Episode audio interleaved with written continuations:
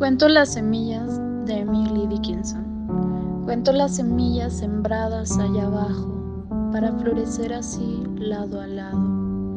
Cuando examino a la gente que tan bajo yace para llegar tan alto, creo que el jardín que ya no verán los mortales ciega el azar sus capullos y sortea esta abeja, puedo prescindir del verano sin queja.